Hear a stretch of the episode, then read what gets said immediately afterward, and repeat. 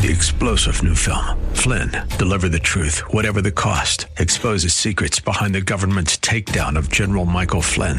Flynn knew what the intel world had been up to. He ordered the first audit of the use of contractors. This set off alarm bells. He told the truth. He was the most dangerous person for Donald Trump to hire. They had to get rid of Flynn. Flynn, deliver the truth, whatever the cost. Available now. Watch it today. Go to salemnow.com. Salemnow.com. We're back in John chapter 15, looking at verses 1 through 8. What does it mean to abide in Christ? We'll explore that question next here on Truth for Today.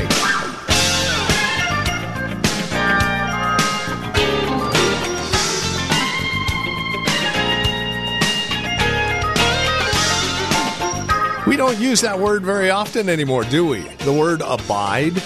What does that actually mean to abide? And uniquely and specifically, what does it mean to abide in Christ? That's the question we are exploring on today's broadcast of Truth for Today from Valley Bible Church in Hercules with our teacher, Pastor Emeritus Phil Howard. Please join us today. We are in John 15, verses 1 through 8. What does it mean to abide in Christ? Well, let's explore that question together, shall we? Here's Pastor Phil. Turn, if you will, to John 15 as we return to the long forgotten book of John. Took a break, and now we're getting back. Let me read it to you, the first eight verses. I am the true vine. Who's speaking? Okay? I know that because it's red letter. And my Father is the vine dresser. Every branch in me that does not bear fruit, he takes away. And every branch that does bear fruit, he prunes, that it may bear more fruit. Already you are clean because of the word that I have spoken to you. Abide in me, and I in you. As the branch cannot bear fruit by itself unless it abides in the vine, neither can you unless you abide in me. I am the vine, you are the branches. Whoever abides in me and I in him, he it is that bears much fruit. For apart from me, you can do nothing. If anyone does not abide in me, he is thrown away like a branch and withers. And the branches are gathered, thrown into the fire, and burned. If you abide in me and my words abide in you, ask whatever you wish, and it will be done for you. By this, I believe the prayer and primarily the prayer and probably the fruit bearing, but this prayer, by this my Father is glorified, that you bear much fruit and so prove to be my disciples. I want to try to explain what in the world is Jesus talking about in this metaphor. It's really, he's taking one thing, a vine, and likening it to some great spiritual truths that he wants to teach. Uh, it looked so wonderful on the surface, uh, so easy, and it may be for you, but uh, I've wrestled with this passage for years. I think I've held every view you can hold on it. Uh, I held the view that uh, you could be in the vine and cut off. I started off there as a good old Pentecostal boy. That's what I, I would have believed. Uh, then I came to see it as the higher spiritual life view, uh, the J. Hudson Taylor view, the Dallas view, that uh, you're really talking about two kinds of Christians here uh, the, the unfruitful Christian, and then what we'd call the spirit filled, higher life Christian. And then there's a view that says those abiding, all Christians are the ones who are abiding. There's a view that says this may even be used of those who associate it with Christ, such as Judas, that nobody suspected did not know God, and uh, were eventually cut off. So it might be used loosely, associated, but never in life union with Christ. Or is it uh, two kinds of Christians? One that's fruitful, one that's barren, one headed to be burned, uh, another to be blessed. So you, you wrestle uh, what view? Uh, is the abiding life just the life of a few Christians, and the rest are not abiding, thus not fruitful, thus barren? So you'd say uh, there are many Christians who are barren and headed for burning. One way or the other. Now, those who say uh, it's just all Christians would say the burning would be the judgment seat of Christ, but John didn't even know the judgment seat of Christ yet. That's future. That's not even in the Gospels. All burning in the Gospels is judgmental. So, what is he talking about? What kind of people are we talking about? Well, we want to try to unpack that and look at it. Uh, it seems from what I understand now, and I've read all the views, and I like them. I just got to take one. Uh, I think the abiding life is here the life of a believer. That it's talking about those who are truly in union with Christ, who should keep this union up to date by communing with the one they're in union with. Communion in union. Um, so then, uh, when you have that, you have this problem. Can someone be in union with Christ who is threatened to be cut off from Christ? Verse 2 Every branch in me that does not bear fruit, he takes away, he removes. And every branch that bears fruit, he prunes. So, number one, can you be taken out of the vine as a believer? One, verse 6 if you're not in an abiding relationship, you're a candidate for the burning as you burn up the branches. So, do we have believers that are true believers who are barren but headed for judgment or even to have their works burned up. Is that what he's talking about? Well, uh, do I tell you where I am? Why, sure I do. But let's suspend, let's just hold it a little bit. Uh, look at the comparisons made. I give, give you a little chart, and uh, I gave you some notes right there, uh, Rod. And tonight I want you to spit it back before the people and land on the right view uh, is that uh, let's look at the comparisons that he's using the vine branch illustration to, to teach us. Number one, I am the vine, Christ. Now, why would he say that? Why would he say, I am the true vine? Because in Isaiah 5, Psalms 80, Israel was called God's vine that bore wild grapes. And he said in Isaiah 5, Because I expected good grapes and you bore wild grapes, I'm going to come in judgment on you. I'm going to devastate you, Israel. I'm going to replace you. And God's replacement for Israel, who was to bring God's life, God's presence to the nations, he's replaced Israel with Christ. Christ is now the one through whom the Father is displaying his grace and power to the nations. So I am the true vine, not like Israel. I'm the true one. I will do what the Father designed me to do. Two, God the Father is the vine dresser or the gardener that takes care of the vineyard. And so, everyone who belongs and united to Christ comes under the divine gardening of God. And this divine gardener does several things in the passage. One, he removes dead branches. For whatever reason, he removes them. he cuts them off. Verse 2. Verse 6, he burns up what's cut off. You, you were some way connected with the Son, but you never did bear his fruit. You never did give manifestation of his life. I'm going to cut you off and I'm going to burn you up. That's what the, that's what the illustration is saying.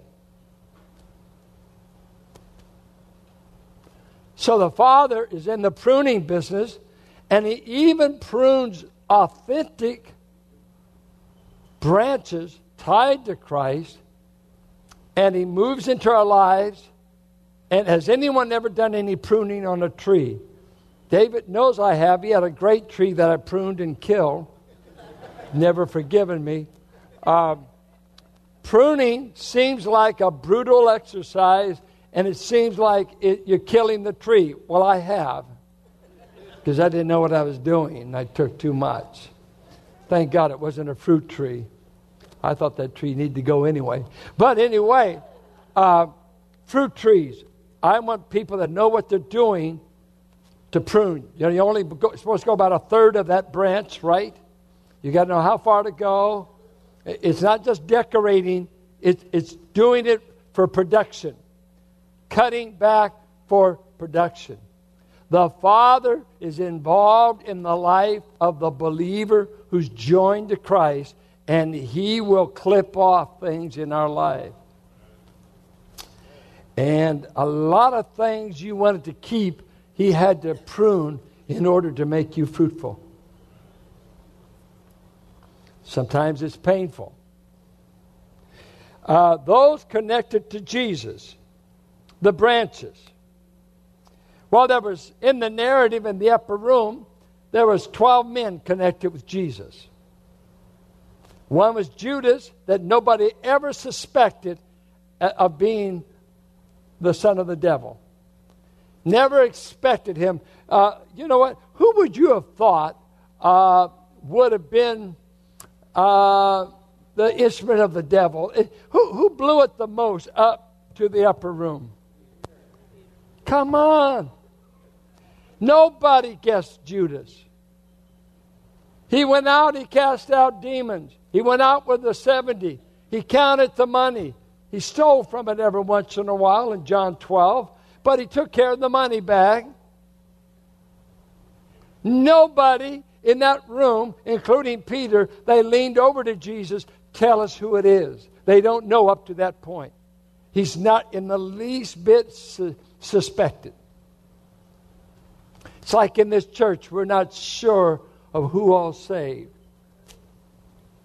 Uh, I just heard a, a, lecture MacArthur was giving why he wrote all of his books the last 20 years, taking on unregenerate church people. That uh, they're associated with the church, they're associating with Christ, they're running around, but you can't see a changed life. They know all the talk, they can pass our doctrinal exams. They know the hymns. They know all the church talk. They know the pastor. They just don't know Christ. Is that possible that you could be here associating with the church, but you've never been united with Christ? All over America, this is true. And we keep just pampering people, keep pampering, pampering. Don't ever tell them you might not be a Christian. How dare you say that to me? I'm an American. That's your problem. You're an American, you're not a Christian. They're not synonymous. You know, to be in Mexico is to be Catholic. You just automatically, you got to be Catholic. No, no, no, no. I'm a born again believer in Mexico. There's a difference. Well, let's keep on. I love the amens and quietude here. 11 disciples were genuine believers. He said they were already clean. They had already been cleansed before God. And they were the fruitful branches. Judas would certainly be fruitless. Non living connection. And the other 11 had a living, a living connection, obviously. Are they going to fail? Do they fail? Oh, plenty. You can be united to the uh, vine and still mess up a lot need to be restored. But, but permanently cut off? Not so. Jesus' words, I think the words of Christ are the pruning knife of the Father. The Word of God is what reproves us, corrects us, is sharper than a two edged sword. God uses His Word to chisel on us, clip, clip. He, he cleans up your mouth, He cut all that language out, cleans up your mind, cleans up your walk, cleans up this. Pretty soon you say, Lord, if you don't lay off, there's not going to be anything left. He said, Well, that's what it's kind of headed for. Matter of fact, I'm going to replace this with something glorified. Because I'm, I'm just clipping on my people. You, you really know you belong to God because He's clipping on you all the time. You just say, Wow, I just healing up from that last uh, pruning. Yeah, yeah, I see some more junk growing back in your mind and in your mouth. I'm going to clip. I didn't sign up for this, I signed up for heaven. Too bad. I'm going to change your character. I don't want to change. I just want to sneak in the back door of heaven. I'm going to change you because I'm your father. You represent me, you little rascal. Get in here.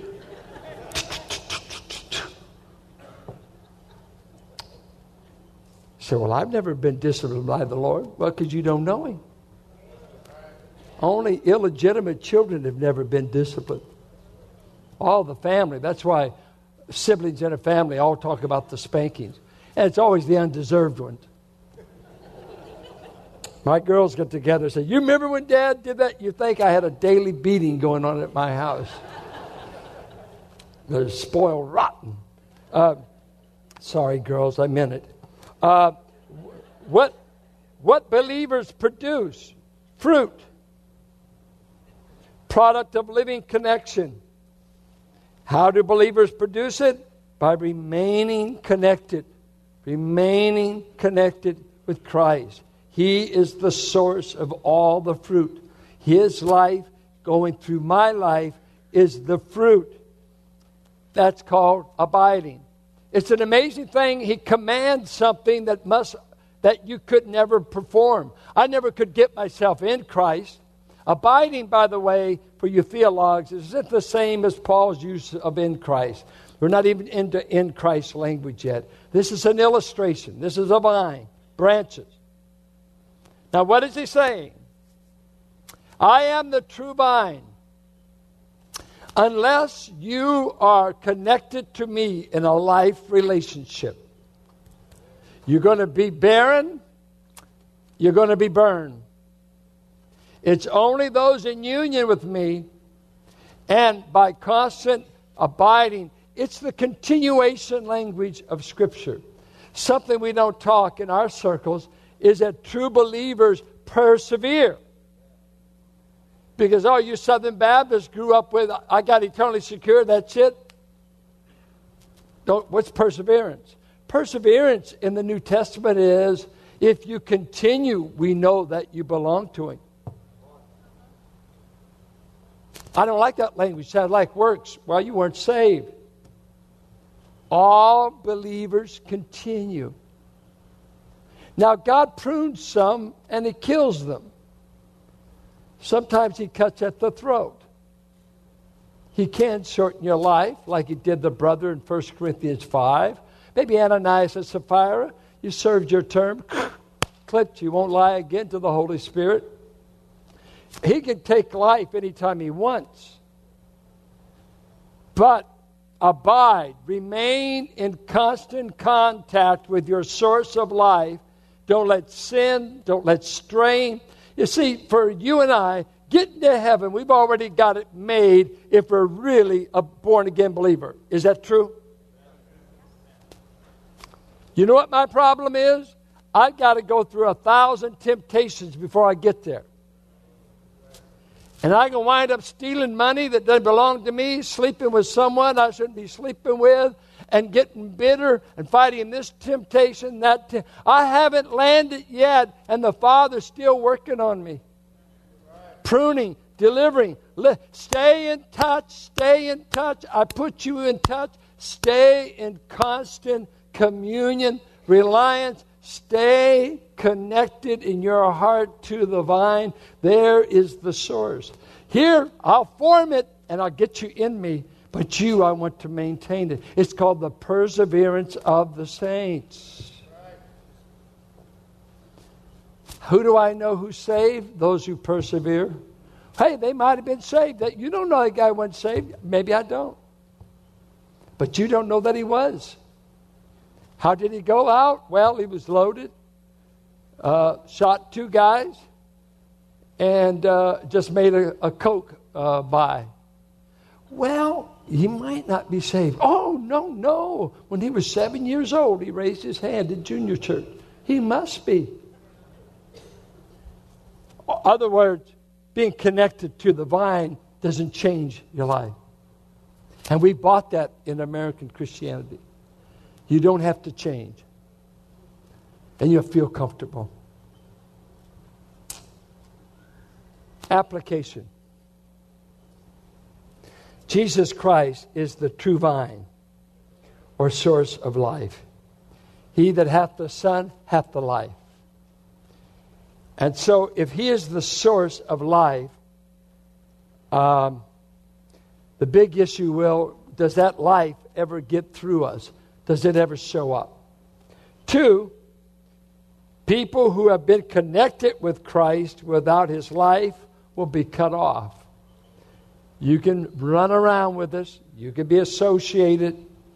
I've had people in this church that were deacons, uh, they were Sunday school teachers that I'm not sure they're in heaven.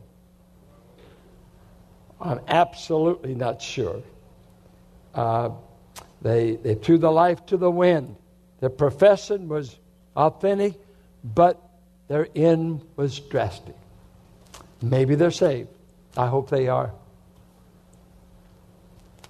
Um, can you be in contact with Christ like Judas and ultimately be lost? Can you be in contact with the church like Demas and ultimately be lost?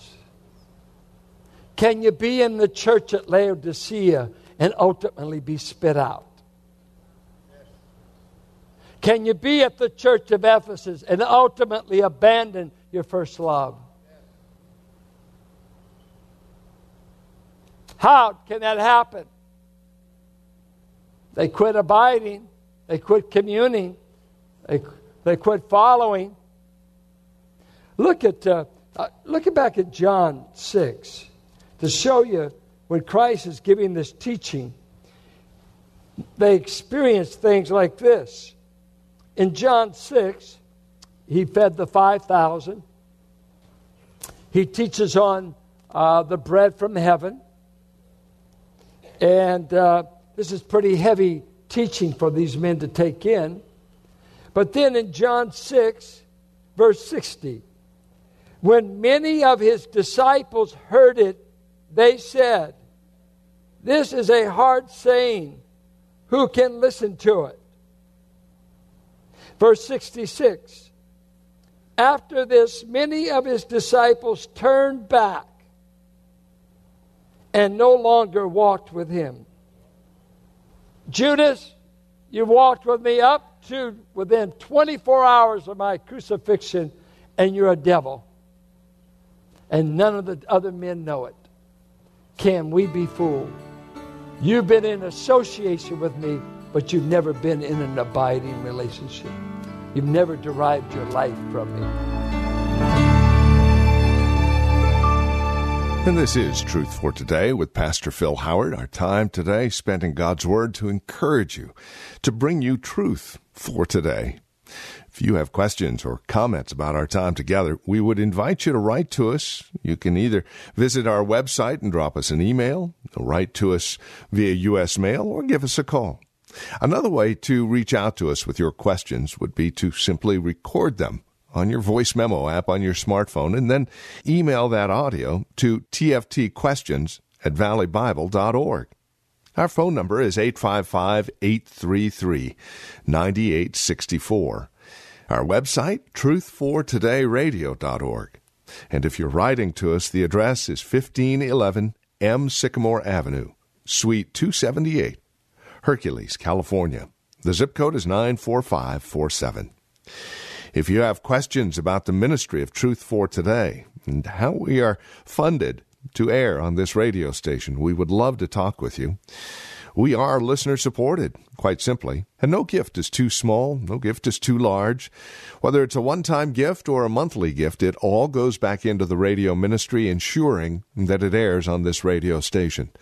So would you consider that as you reach out to us here at Truth for Today?